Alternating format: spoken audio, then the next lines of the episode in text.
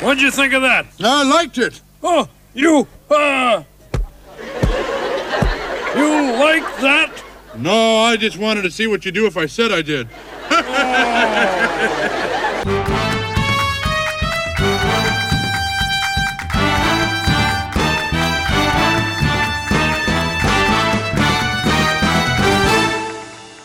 Hi ho, and welcome once again to a feat of lunatic daring, the most sensational, inspirational, celebrational, Muppetational podcast about Jim Henson and the Muppets.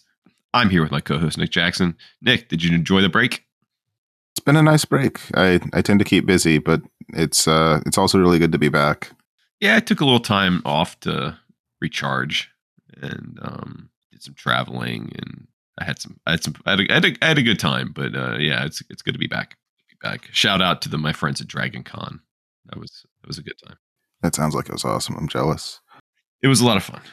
This is a feat of lunatic daring. We're a podcast about Jim Henson and the Muppets. Before we get started, I'd like to ask you to check us out on social media at Lunatic Daring on Facebook, Instagram, and Twitter, and lunaticdaring.com, where you can find all of our episodes, our watch list, and our bibliography. We are starting the final season of The Muppet Show, season five. I mean, time's an illusion, but it feels like we just started this podcast. it does, doesn't it? It's, it's been a couple years. Yeah, we are starting season five of The Muppet Show, two episodes at a time, as we normally do making our way to um, two very big movies at the end of the season. But uh, before that, though, we got some Muppet Show to talk about. So you ready to get started? Let's get this started.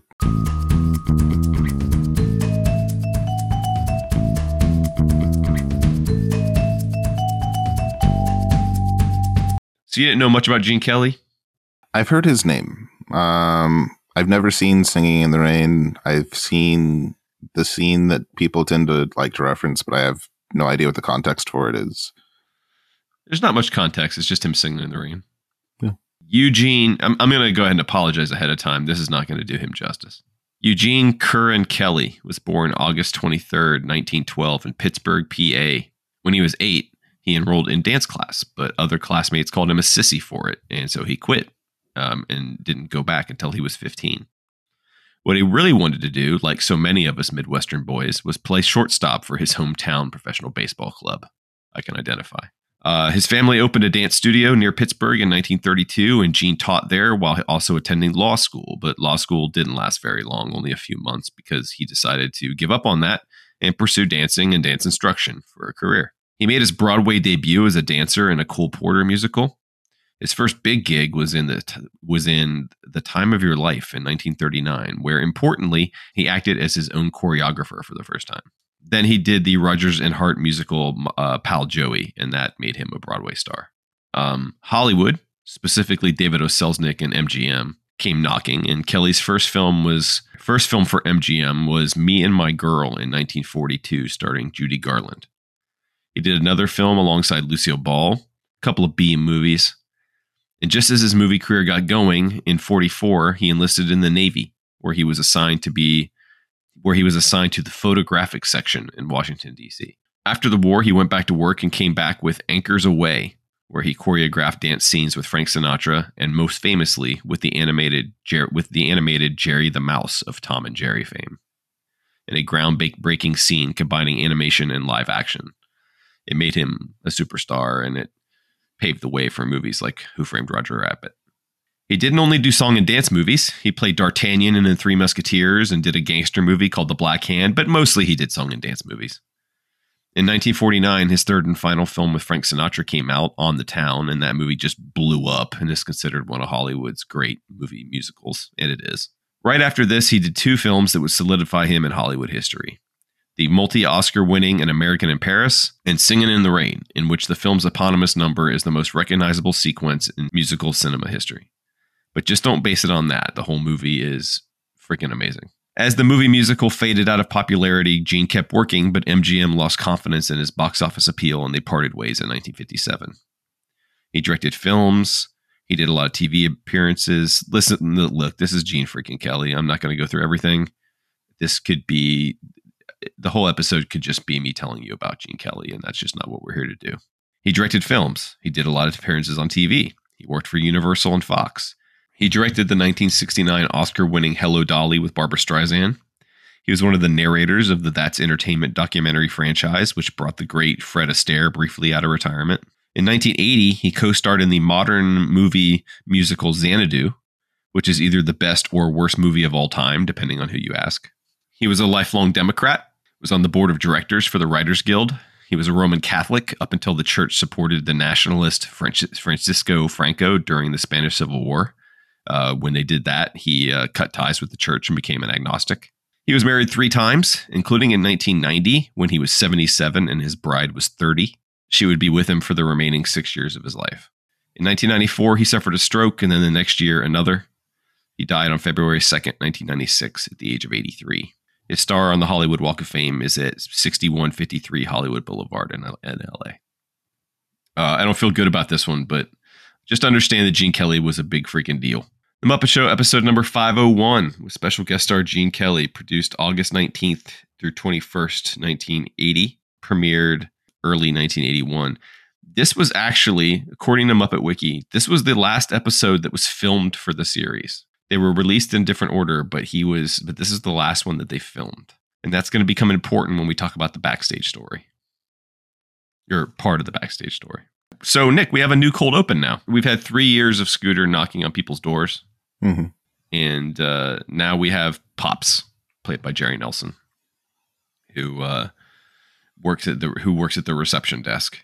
Um, Pops will be our new Scooter for the rest of the season, for the rest of the show, where guests are uh, check into the show and, and they come in, and Pops is Pops always asks them who they are. Mm-hmm.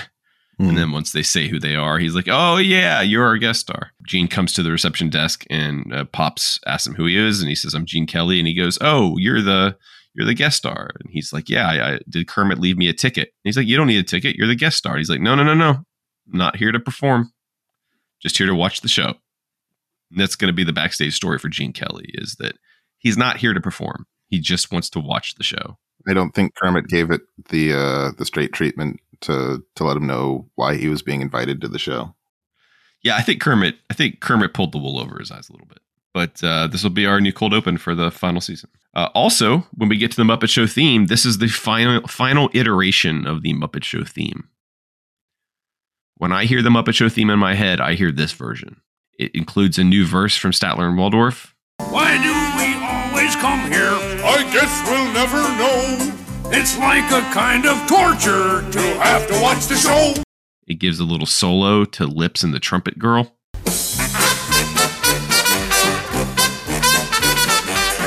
And yeah, and it's just it's it's the and it's got that great audience callback to you know um,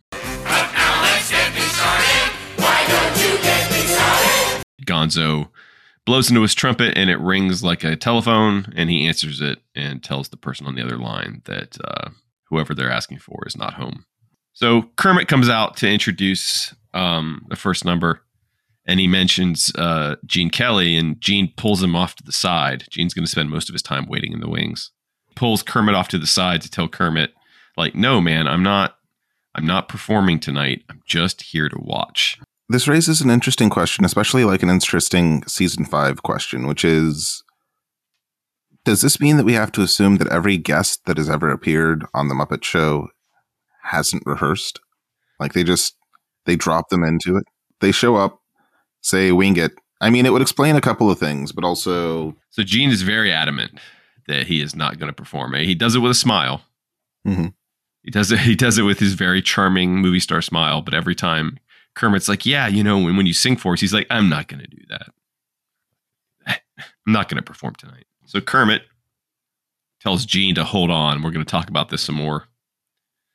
Introduces our opening number for the season. He introduces it as the endangered species chorus line, which I thought was interesting. I just I, first I love that, but also because my sense of humor is the way it is, I thought this was going someplace very dark. Yeah, it it, it doesn't really. I mean, uh, Catgut does get eaten by a gator. I was wondering if the jambalaya bit was a was a play on them like getting ready to get cooked or something, but A bunch of baby seals and penguins um, sing a song called uh, Jambalaya, which is an old Hank Williams song. Are these endangered animals?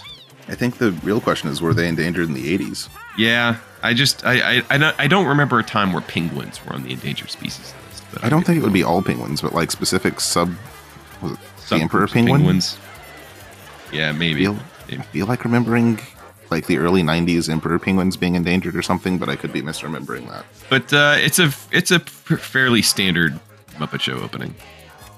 I would still say that that walrus does not actually look like a walrus. okay. What does it look like? I don't know, a hematome. It, it's disturbing.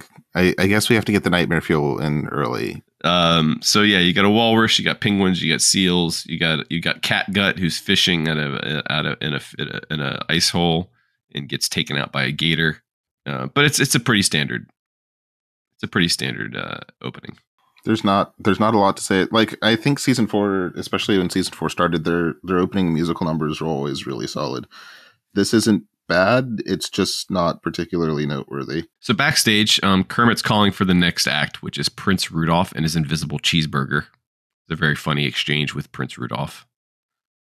Um, about he says, what does he say? He goes, uh, Excuse me, have you seen a cheeseburger waiting in the wings?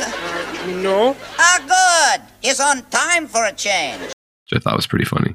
And then there's this other secondary subplot, secondary backstage story where basically Scooter takes some tarot cards and reads, of all people, Bo's future. It says here in my fortune telling cards that for you, the seven of lumps is in the ascendancy with the beginning of the drowning refrigerator. What does that mean? It's the end of the world. You guys, the invisible cheeseburger has lost his voice. There's nothing left of him but the smell of onions. It's the end of the world.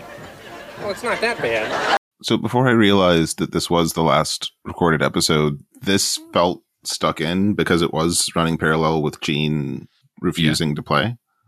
But Yeah. now that I know that it was, and and honestly, I feel like it's still a shortcoming. If I'm sorry, I'm being super critical already. No, But if that was going to be the thing, it's running independent, or it should work independent of whether or not this is actually the last recorded episode. Yeah, I mean, I don't think it's.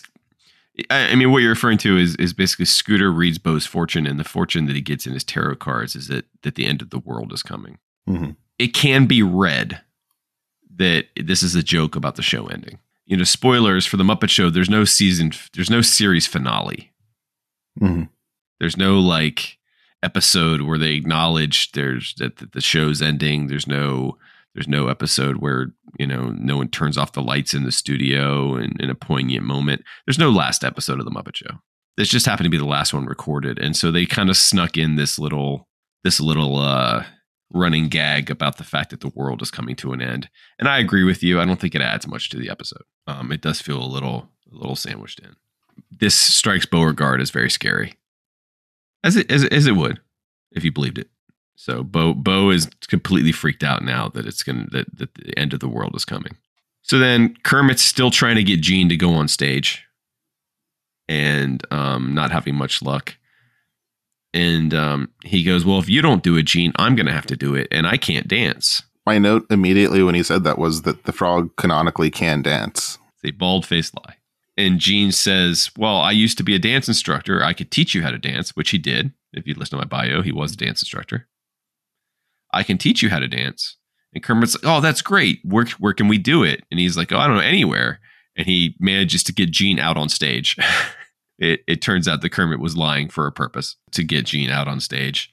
And um, they do a little uh, little dance lesson together with Kermit in front of a, bla- a piece of black velvet or whatever it is. You know, they, they use a black box technique um, for Kermit's dancing and uh, and Gene, and they just do a little back and forth with them, some um, tap dancing. I thought it was a clever way to kind of trick him to get on stage. Yeah, it was nice. I was wondering how long it would because it, it was the Bob Hope episode where I Yeah, was we're worried so that the busy. setup would exactly. I was worried this would be an echo of that, but they actually did a pretty good job of getting him out there at the like those right note moments. Yeah, no, he's he's the guest star. He does he he has plenty to do. Mhm. So after the dance number with Kermit, um, where they dance to a couple of different songs, Beauregard tells Kermit that he gave his favorite sponge mop to Gene because he's giving away all his worldly possessions because the world is coming to an end, um, and that he's worried sick about it.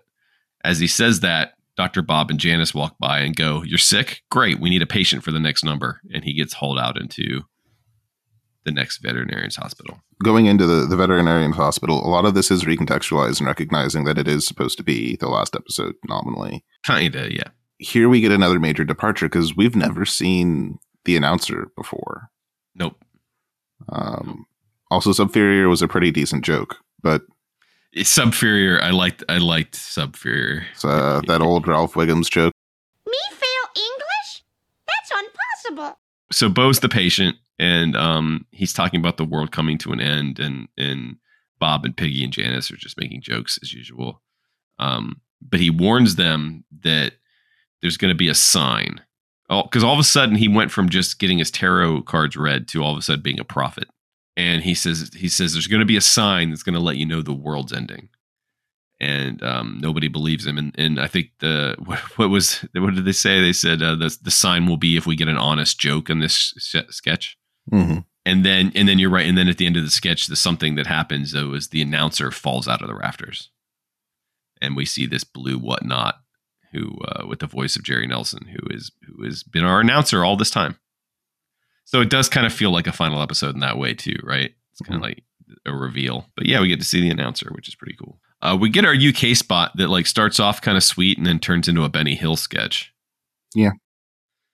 Wolfhound and another dog sing a song called fit as a fiddle uh, along with a French poodle who's on a fiddle. I have a question. Are there male poodles? I know there are male poodles. But have you ever seen a male poodle depicted? Was the one in the Hulk male? Did did we know Oh, the the the, the, Hulk the poodles, Hulk? the angry Hulk poodles. Poodles. That I don't know. It just seems that poodles are always depicted as female, and whenever they're anthropomorphized. Far more often than not. They sing a song called "Fit as a Fiddle," which was done by uh, Gene Kelly and Donald O'Connor in "Singing in the Rain," and and it and it's it's it's fun. My kids were dancing around to it, but then the two dogs start to chase the poodle as they realize she's she's quite a catch, I guess, and it turns into Benny Hill where they're just kind of chasing her around in a circle. But it does end up with probably the first Muppet, what we can assume is the first Muppet gay kiss. Ah, I feel like we crossed that ground already, but I can't remember when. the the two dogs do end up kissing each other because they go for a kiss on the poodle and she moves out of the way and she's it turns out she's already got a guy anyway i love this next bit This was the pivot is so good. piggy tells gene he's been doing a good job and he's like i haven't been doing anything and she's like well you're doing a great job Eugene, you have sung to many beautiful women. Yes, yes, I've been lucky. Your luck's still with you. It is. Eugene, I am not one to beg, but please sing to me. so he sings a song called wonderful you which is from the movie summer stock and um you wonderful you to piggy and it's it's just a nice you know love song but then they get interrupted Gonzo comes in to let Piggy know that she needs to get ready for Pigs in Space. And she's more than willing. She's ready to go. She's she's a professional. Of course, and Gonzo's also a consummate professional. He understands that the show must go on. And, and Gene's like, "We're in the middle of the song. We're still in the middle of the song." And Gonzo's like, "Well, well let's finish it." And he dives into Gene's arms. It takes Piggy's position, and they finish the song together, with Gene Kelly gently cradling Gonzo the Great. Finders, keepers, Losers, weepers. and because it's true, you're mine now. You wonderful, you. So we get a, I think, a very funny Pigs in Space. Oh, it's great. It it had me thinking about the Hitchhiker's Guide. Yeah, I can see that. I can see that. So, Pigs in Space, there it turns out that the swine trek is coming up on the end of the universe. They they they have finally been traveling for so far. Again, this is another clue that this was the last episode. Hmm. Um, they're getting to, they're they're they're approaching the end of the universe, and they find out that when they reach the end of the universe, they will learn the meaning of life, and that they're going to get there in one minute. And they're waiting, they're waiting, and then the dinner bell goes off. Oh, it's okay, it's okay. It's just the dinner gong. Oh, God. That means I'm gonna miss the meaning and purpose of life. But think, Can't you just skip dinner? What? Why, they're having swill stroganoff. He's got his priorities. And so he leaves. And Piggy and Strangepork only have like 20 seconds left before they find out the meaning of life. But they just sit there and they're like, Swill Stroganoff. And then they run to go get food and they miss the meaning of life.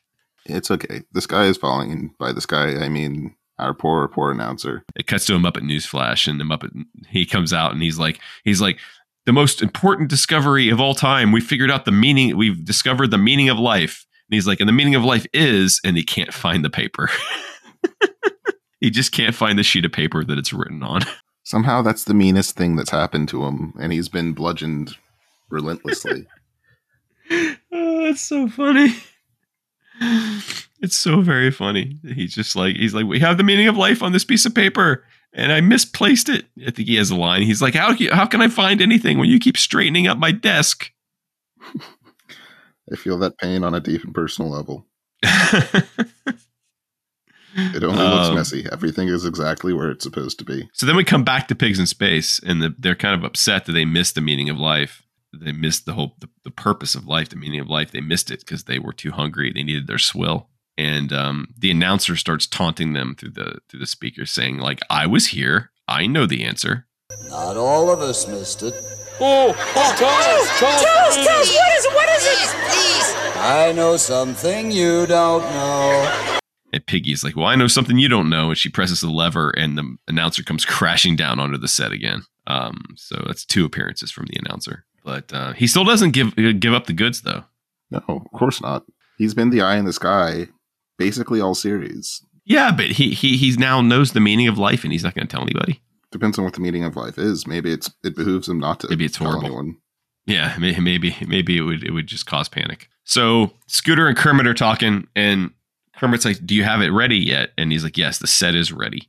They have created on stage. They've created a set that is basically, and it's a really good replica, an exact replica of the singing in the singing in the rain sketch from Singing in the Rain, the the, the musical number. At first, he's talking to Lubbock Lou and the Jug Huggers, and he's telling them there's no room for a there's no room for them on the show tonight. But then Gene comes in and he's like, Hey, is Gene excited about doing Singing in the Rain on the show? Well, he doesn't know about it yet. Uh, what don't I know about yet, Kermit? Oh, it was our surprise closing number, Gene. Well, I, I hope it's not for me. I, I, I don't want to do anything more. I just came here to enjoy myself, sit down and relax. Uh, not even something like, uh, oh, singing in the rain, possibly? Especially not that number. You know, I, I've done that number. So much people are tired of it. Well, but Gene, that's exactly what That's we... exactly what we thought. Gene's not gonna want to do singing in the rain, we said. Didn't we, Scooter? Uh, yeah, yeah, that's what we said, I guess. Uh, maybe I wasn't listening to us. and uh, so he sends the the Jug Huggers out onto the Singing in the Rain stage, where apparently they've set up water towers, and they come they go out and they sing a song called "Cool Water" while they're getting just drenched. Um, it's funny about this song. You remember Roy Rogers? Mhm. He had a group called the Sons of the Pioneers, and uh, this song was uh, was a song of theirs. But um, but yeah, they just it's a it's a very brief number, and and Lubbock Lou ends up with a mouthful of water at the end of it. But um, but but the idea that like they have this singing in the rain set, and they got it, and they don't have anything to do with it, so they throw the jug band out there, um, where all the rain is. Was kind of funny. Gene just does not want to do singing in the rain. Backstage, Gene finally is kind of giving in a little bit, and he's like, "You wanted me to sing singing in the rain, didn't you?" And they're like, Kermit's like, "Yeah, yeah." And he's like, I'd have sang it everywhere, and it would, and I'll never sing it as well as I did the first time, as I did in the movie, and it'll never be the same again. So Rolf really wants him to sing it too. So Rolf starts. This is hard to explain. Rolf starts playing the opening little notes of "Singing in the Rain," but that leads to Gene singing a different song. Yeah, but Gene, doesn't this vamp I'm playing make you kind of feel like singing? Yeah, that vamp does. It's wonderful. Marvelous. You should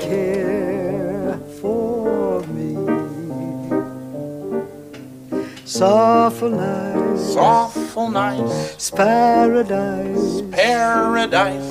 It's what I love to see. No, no, no. Not, not, not that song. This song. Oh, that song. I know that one, sure. You were meant for me. I was meant No, no, no. Just listen to the vamp now.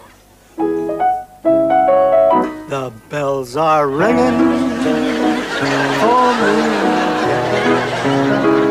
The birds are singing for me and my gal. Hey, wait a minute. I give up, Gene. So he keeps kind of he's basically trolling them by using by singing other songs. Then eventually he kicks into singing on the rain. I'm singing in the rain. Just singing in the rain. What a glorious feeling. I'm happy again. This was interesting to me because he does sing uh, not the whole song, but he sings a chunk of singing in the rain. And then he goes out onto the set that they've built. Now the Muppets have built the Muppet show, the production itself. The Muppet construction crew has created in my opinion a pretty damn good replica of the set from the actual film. And Gene Kelly comes out onto it after singing Singing in the Rain backstage. He comes out onto the set. It's not raining. He puts away his umbrella and he walks away. and he does not do the number on the set. It just seems like a lot of work. It does, but also there's a payoff in him just sort of doing that anyway. Like I, it would not surprise me at all for Gene Kelly to just be as sick of singing in the rain as he's prete- pretending that he is for this episode. It could be. It just it just felt it, it was just fun. I was just like, man, they did a really good job recreating that, and he's not going to do any of the moves. You know, he's not going to do any of the moves. It sort of feels like the Chekhov's gun a little bit though, because we've they've been talking about getting everything ready for the set, and you know that they've been building toward this. And this is Gene sort of giving them what they want, but not in the way they want, which goes back to the whole malicious compliance thing. We come back to say goodnight, and um, uh, Bo Bo's wondering why how everyone can still be so happy when the world's coming to an end, and Gene tells him that he went back and read the tarot card manual, and that the world's not coming to an end, that he read it wrong. And Bo says, "Nope, you're just saying that to make me feel better. Believe me, You're trying to make me feel better, but I know the end is near. I know the end is now. We'll see you next time on the Muppet Show. if you do understand that this was the last one they filmed, it does. It, there is a little bit of a, a Kermit going, nope, like, nope, the end is now, and then the credits roll. So, what did you think of Gene Kelly? I like Gene Kelly. At some point, I'm sure that I will see Singing in the, in the Rain, probably sometime after I actually see The Wizard of Oz. But I like Singing in the Rain better. good to know. It's the Muppet Show with our very special guest star, Loretta Swit. You ever watch any MASH? Probably. I, I feel like it was something that was one of those Nick at Night staples that I might have caught along with I Love Lucy without really processing what I was watching. It was on for a very long time. I grew up watching MASH. The the show that lasted longer than the war it was depicting. That's true. Rod Serling was very critical of it. I remember that being something they went over in one of his lectures. But Well, I'm a fan of the movie, Mhm. and um, but the movie. What's interesting about the film? A little bit of film lesson here. What's interesting about the movie MASH is that if you actually watch the film, it never once says that it takes place in Korea. Hmm. The movie was made in 1970. It's a Vietnam movie, but this that Robert Altman, Robert Altman, and everyone in it, they thought they were making a Vietnam movie.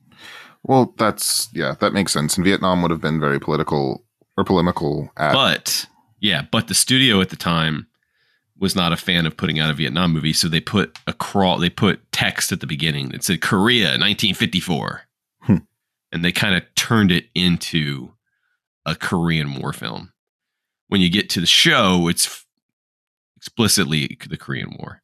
Hmm. And the people who made the movie never quite liked the show. But MASH was a very beloved show. It, the the finale of MASH is one of the most watched things in the history of television, and um, it still runs, I'm sure, on on channels all the time. Oh, yeah, I'm sure it's on TV Land and all sorts of other stuff.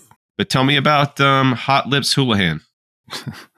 Loretta Swit, born, and I'm going to mispronounce her her actual last name, and I don't mean any disrespect behind it. Born Loretta Sved, I, I think that it's S Z W E D. It's a Polish name.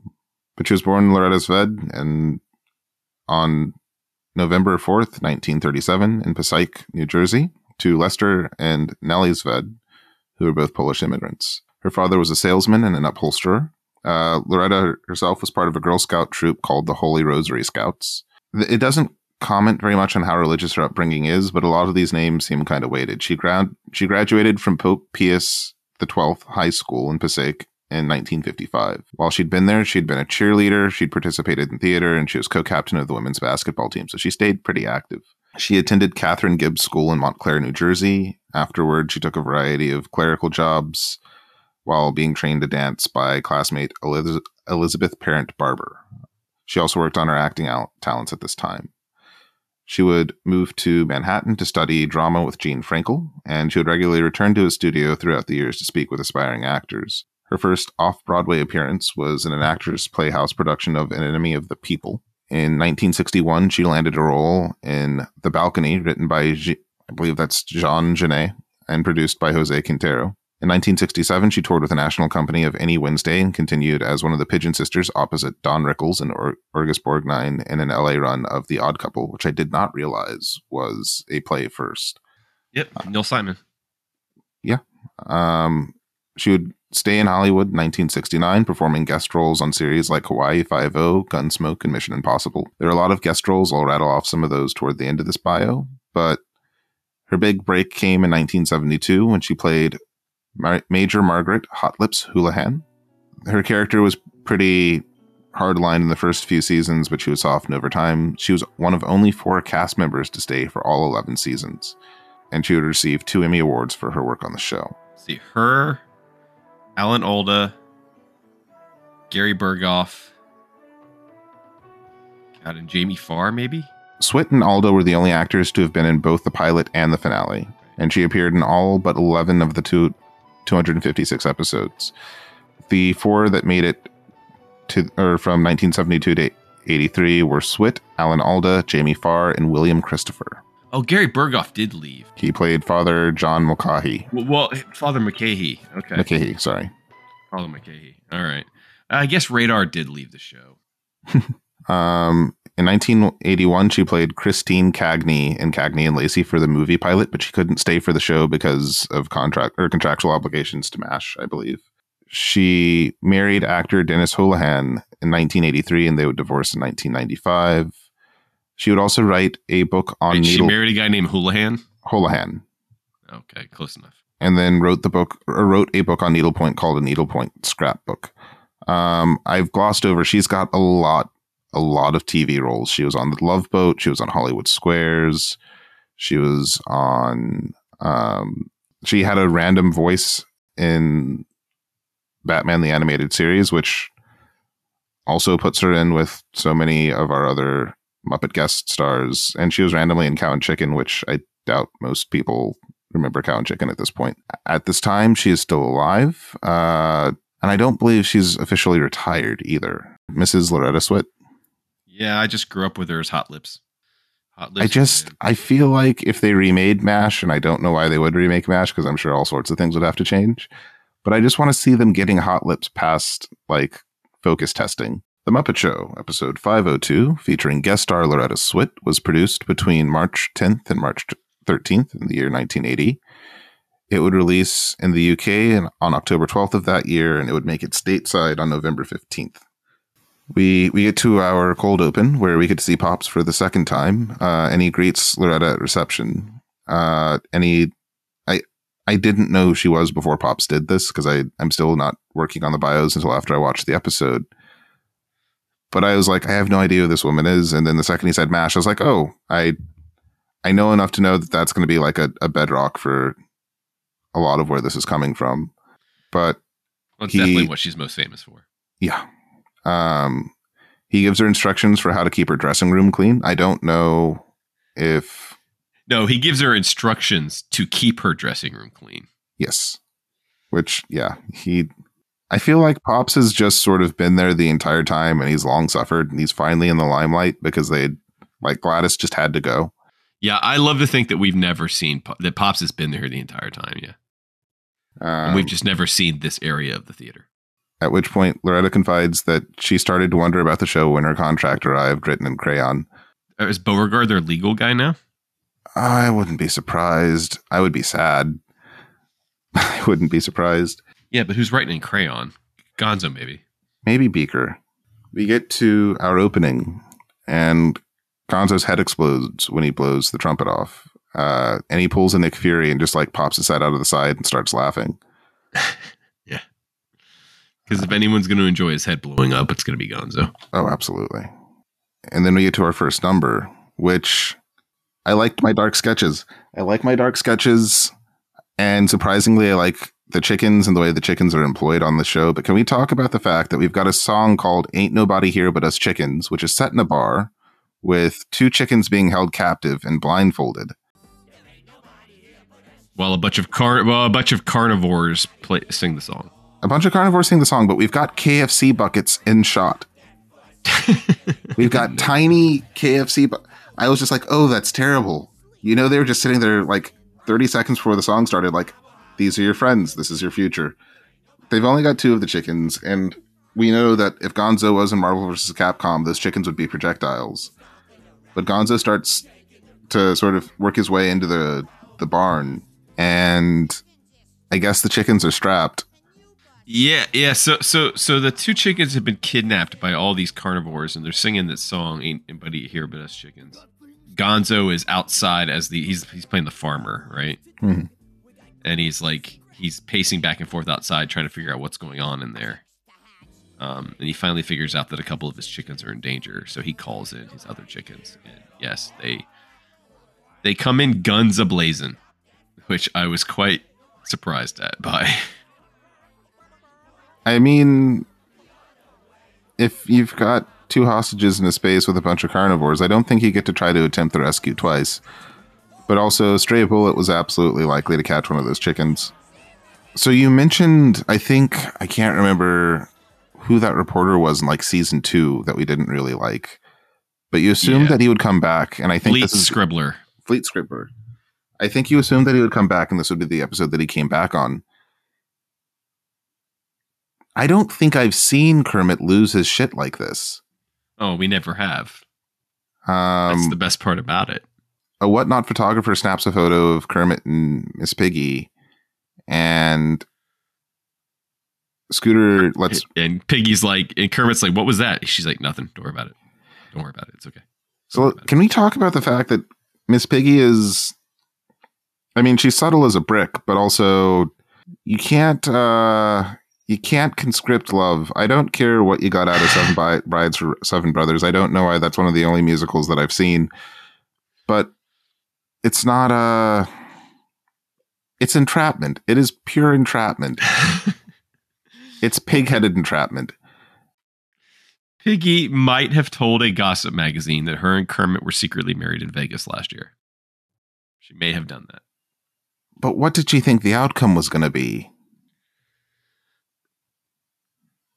A hoppin' honeymoon? I did. I don't know. I don't know what she thinks she's going to get out of it, especially when it's it's going to be a cover story. Scooter informs Kermit, Kermit that it's going to be a cover on Tongue magazine, which I guess is the Muppet equivalent of Time. Uh, no, I think it's the it's like the it's like the national. It's like a it's a gossip magazine. Hmm. Kermit loses his shit. Piggy? Piggy? Yes, mon chéri. Piggy, have you been planting items about us in the gossip papers again? Um, whoa, whoa, whoa, what would make you think a thing like that? The photographer who was just here, he was from Tongue Magazine. Oh, oh, man. Well, it's, it's, it's a little teeny tiny item. It was a cover story about us being secretly married. It's only a slight exaggeration. That's a bald-faced lie, But Piggy. not real. I will not stand around while you do dumb things like that, But Piggy. You dumb. have done that to me too many times, Piggy. I will not stand for it. I will not stand for it. What are you, what are you gonna do? I'll tell you what I'm going to do, Piggy. I'm going to fire you. Piggy, you are fired. You are fired. Piggy, you are fired. Fired. For those of us just tuning in, that sounds a lot like mom and dad were just fighting and they just decided, screw it, the kids can see it. Like that's just that is pure, pure pent up rage. That's not something that's like a drop of the hat. I've got anger issues, upset. That's years and years of resentment building.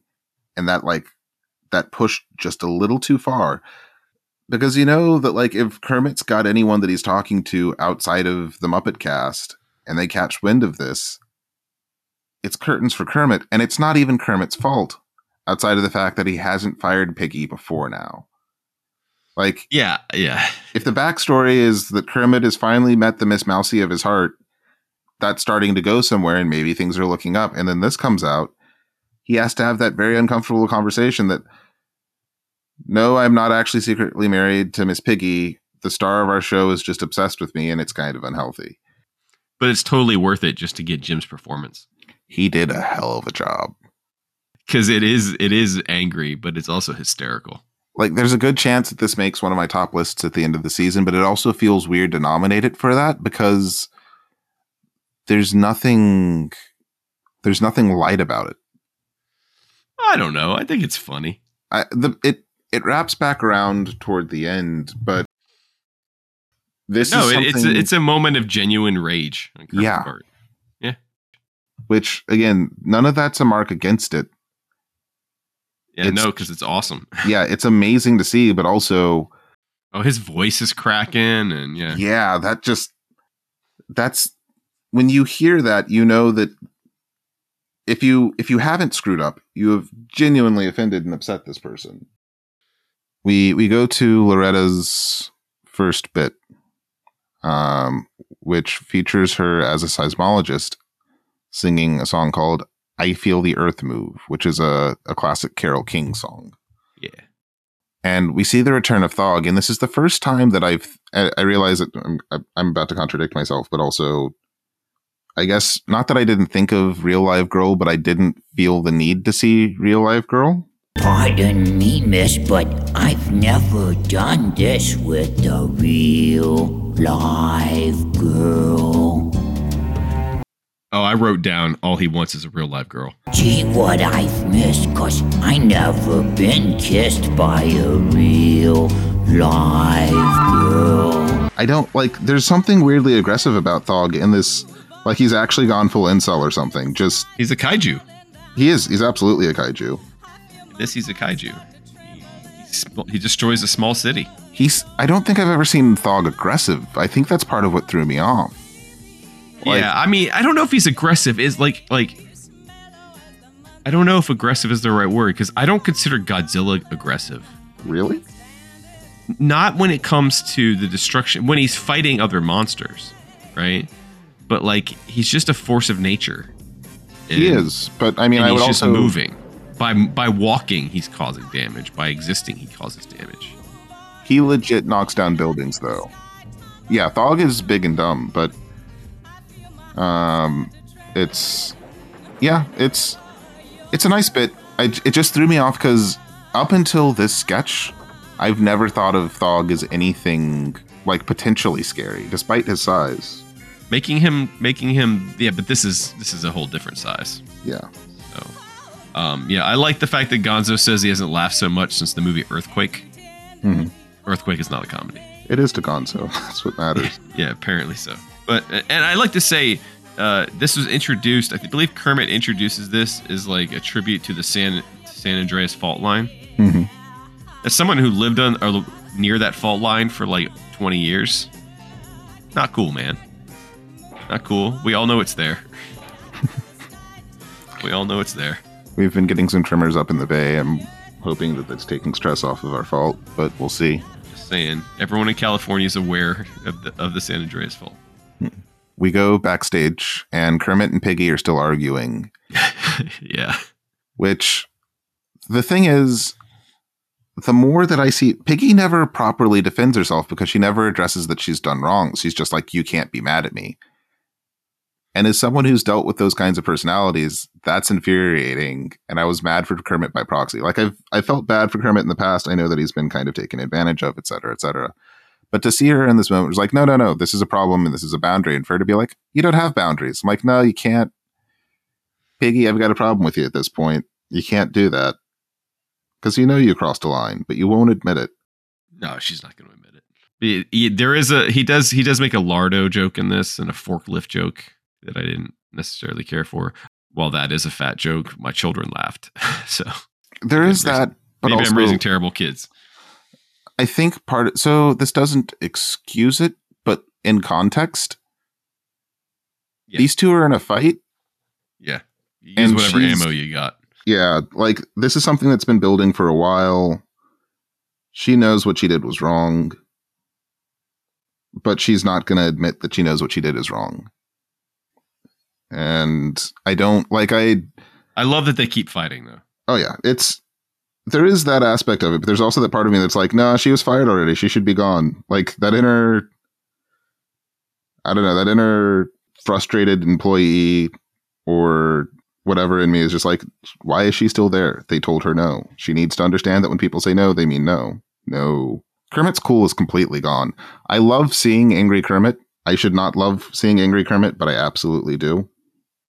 And the thing is, like, if he was just sent into a mindless tizzy and just rattling off random stuff and just completely completely off his rocker, I don't think it would work as well. But he is and I guess that's probably part of part of why the fat joke doesn't bother me so much.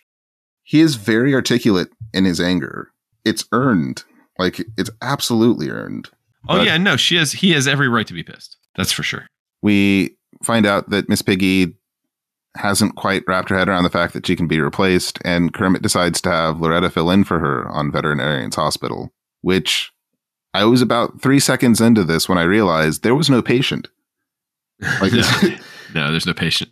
There was no time. plan, There's no sketch. none. She's basically just auditioning for it. She basically comes in and auditions for it by telling bad jokes. Which, if you're gonna audition for it any kind of way, that's probably the way to do it. But uh yeah, it's, it was it was funny though. It's a And good bit. Janice Janice recognizes her from MASH. From there, we go to our UK spot. So I didn't realize the UK spot was the UK spot, and it's it's very well integrated. It feels mean. It feels so mean, but I'm also inordinate, sort of like that bear that wasn't Fozzie last season. That made me inordinate. I am legit ir- irritated with uh, Miss Piggy this episode just because it's one thing if like, oh, I didn't realize that was a boundary, which she absolutely realized that she was upsetting boundaries up to this point. But there's a degree of plausible deniability until Kermit finally does fully go off, at which point she's being willfully ignorant. And I don't know, it's upsetting. But the I don't um for she's a jolly good porker, the joke setup was good. I know it's mean spirited. Seeing how excited everyone is for Fufu to be gone is amazing. Yeah, I like I like that part. I like the fact that that they they they they're they're practicing to sing Auld Lang Syne to actually give Piggy a nice send off. Mhm. But then they realize that yeah, that when she leaves, she's taking Fufu with her too, and that makes them all very happy. Yeah, Piggy will, Piggy will really like that. Yeah. Yeah. but in Piggy's case, shouldn't it be and days of old lang swine? Oh. Joker. Oh, no. No, no, no, be serious, guys, because Piggy's been with us for a long time, and when she goes, well, it'll be very sad. Yeah. Yeah. Yeah. True. Yeah, it's true. Uh, on the other hand, when she goes, she takes her dog with her. Foo-foo. yeah, we'll be better frou-foo. That's right. Yeah. Scooter recommends For she's a jolly good porker. For she's a jolly good porker. For she's a jolly good uh, but yeah, everyone's very excited that Fufu is going to be gone. That it, it, it, tell, it tells you a lot that they hate the they hate the dog way more than they hate the pig. Yeah, but the pig enables the dog. Like it, I feel bad nine times out of ten when a dog is criticized because you know that that has a lot more to do with the owner than it does with the dog. Um, uh, eight times out of ten. But also, Rolf was leading the charge on not loving Fufu, so it's somehow that makes it more passable. Yeah. Uh, he can say it, and others can't. yeah, he's, not, he's not uh, a big. He's not a big Fufu. No one's a big Piggy is the only big Fufu fan. I always love these shots too because it's like you you what you look at the shot and you know you have you have Muppets up on the the top level, but down below you've got Fozzie, Gonzo, Floyd, Rolf, and Scooter. So you've got Frank, Dave, Jerry, Jim, and Richard.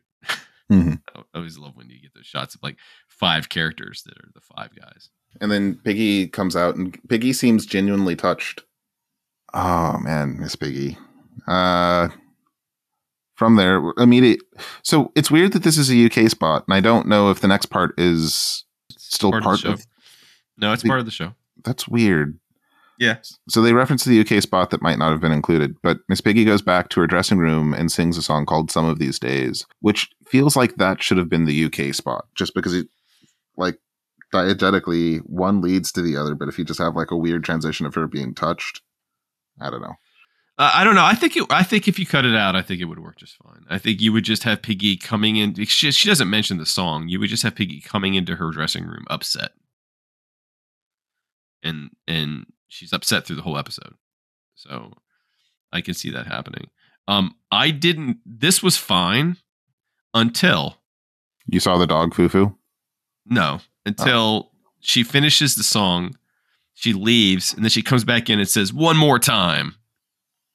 And does it again one more time, and Frank just murders it. Frank just Oh, absolutely murders the song. Some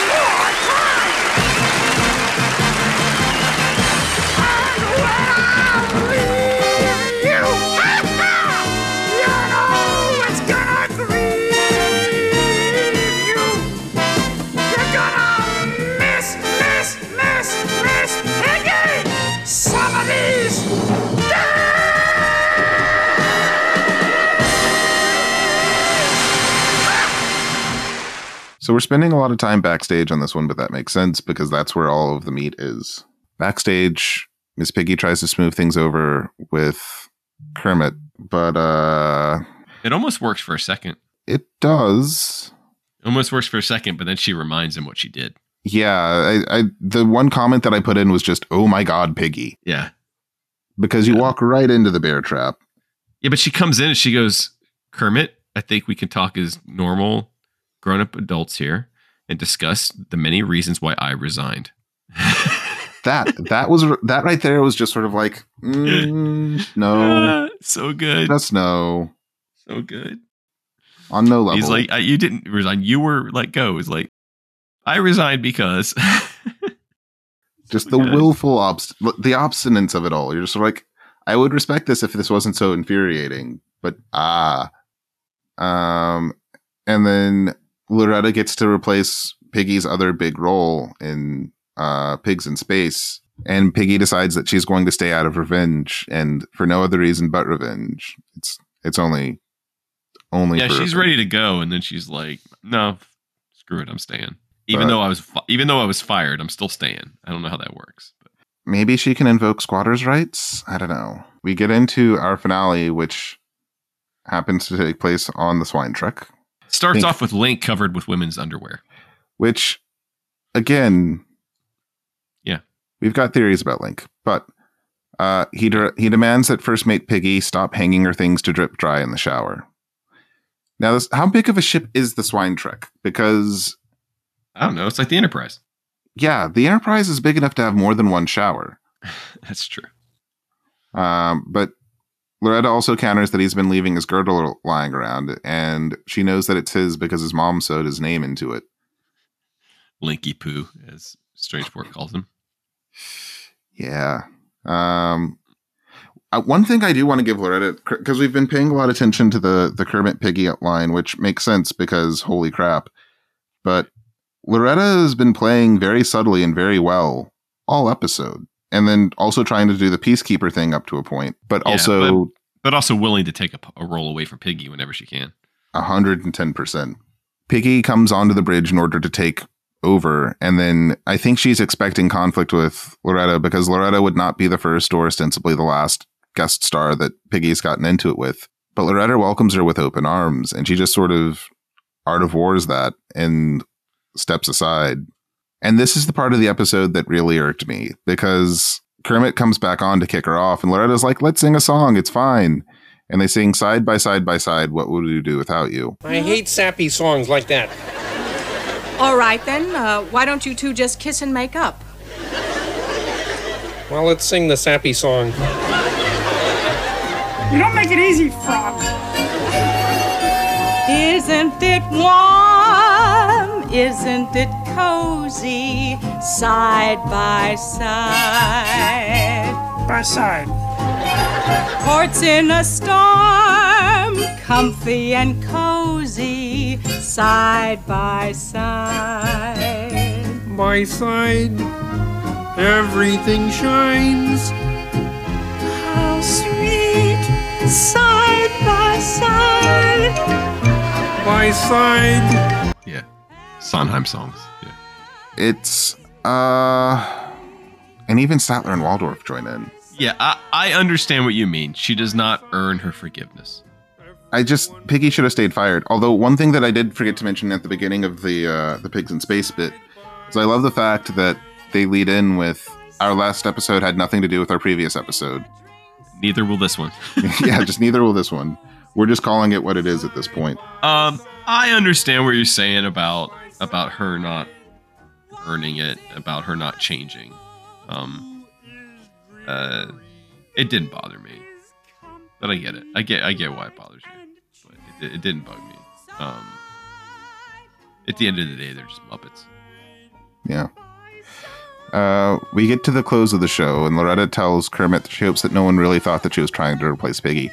I think at this point, Loretta is aware that Piggy's got a history of taking people out back and breaking their kneecaps. Yeah, she knows violence is incoming if she she, she realizes she's maybe maybe put herself in line for, for a good chopping. So she's trying to wiggle out of it. pretty much. Uh, but she says, quote, when a great actress and a great star has developed a role, it's impossible for another actress to fill her shoes. Which is an interesting choice because she wasn't she her main role on MASH was her replacing another actress for the role. From the movie, yeah. Uh, Piggy then walks on to stage dressed as Loretta's character from MASH, but says the shoes don't fit. Which is a power move. Like, I half respect it. If I wasn't already kind of irritated with Piggy for this episode, and I'm sure I'll be over this by next week, but um, I would respect it. Yeah, she comes out dressed up like Hot Lips. Hot Lips Houlihan. Alliterative. But this is our season opener, and it's it's a solid couple of episodes. I I know I sounded like I was very irritated with the second episode, which I was, but it's a strong emotional response, and that's what they were going for. So they did their job. Um, I've been looking forward all these seasons. I've been looking forward to Kermit firing Piggy. I don't mean the whole episode, just that one scene. It's a hell of a payoff. You are fired, Piggy. You are fired. Fired. You are fired, Piggy. You are fired. from the first Temptation number when you can see her clearly making Kermit uncomfortable. It Yeah. takes five seasons for him to finally be like, enough is enough. and then Yeah, they the hand wave it. breaks. Yeah, I mean they hand wave it to an extent, but sitcoms, you know, like this, uh, you gotta you gotta start each episode back at the status quo, and so so you got to find a way back. Was it a lazy way back to the status quo? One can argue that it is. Yeah, um, that they could have found another way to get things back to normal. Just an apology, Yeah. but um, Piggy has no arc this episode. No, she learns nothing. she learns nothing from this. She does it and she gets to keep her job. That is the power of the pig. She will, ab- er, if it was going on for a sixth season, she would absolutely do it again. She would absolutely do it again. Yeah. Because look at all the attention it got her. hmm She got to do it. Yeah, she had a good time. But yeah, I don't know. But I, I really like this one. It's it's a good one. Loretta Swit is really game. And um, I don't think we, you're, you're right. I don't think we talked about Loretta enough. Um, I thought her voice was good. Mhm. Um, and she, she came to play. Next time, rats. Why did it have to be rats? So next time we will be discussing episode number 503 with uh, singer-songwriter Joan Baez, and then episode 504 with singer Shirley Bassey. Nice. But uh, until then, uh, I am Chad. And I'm Nick. And uh, thank you for listening.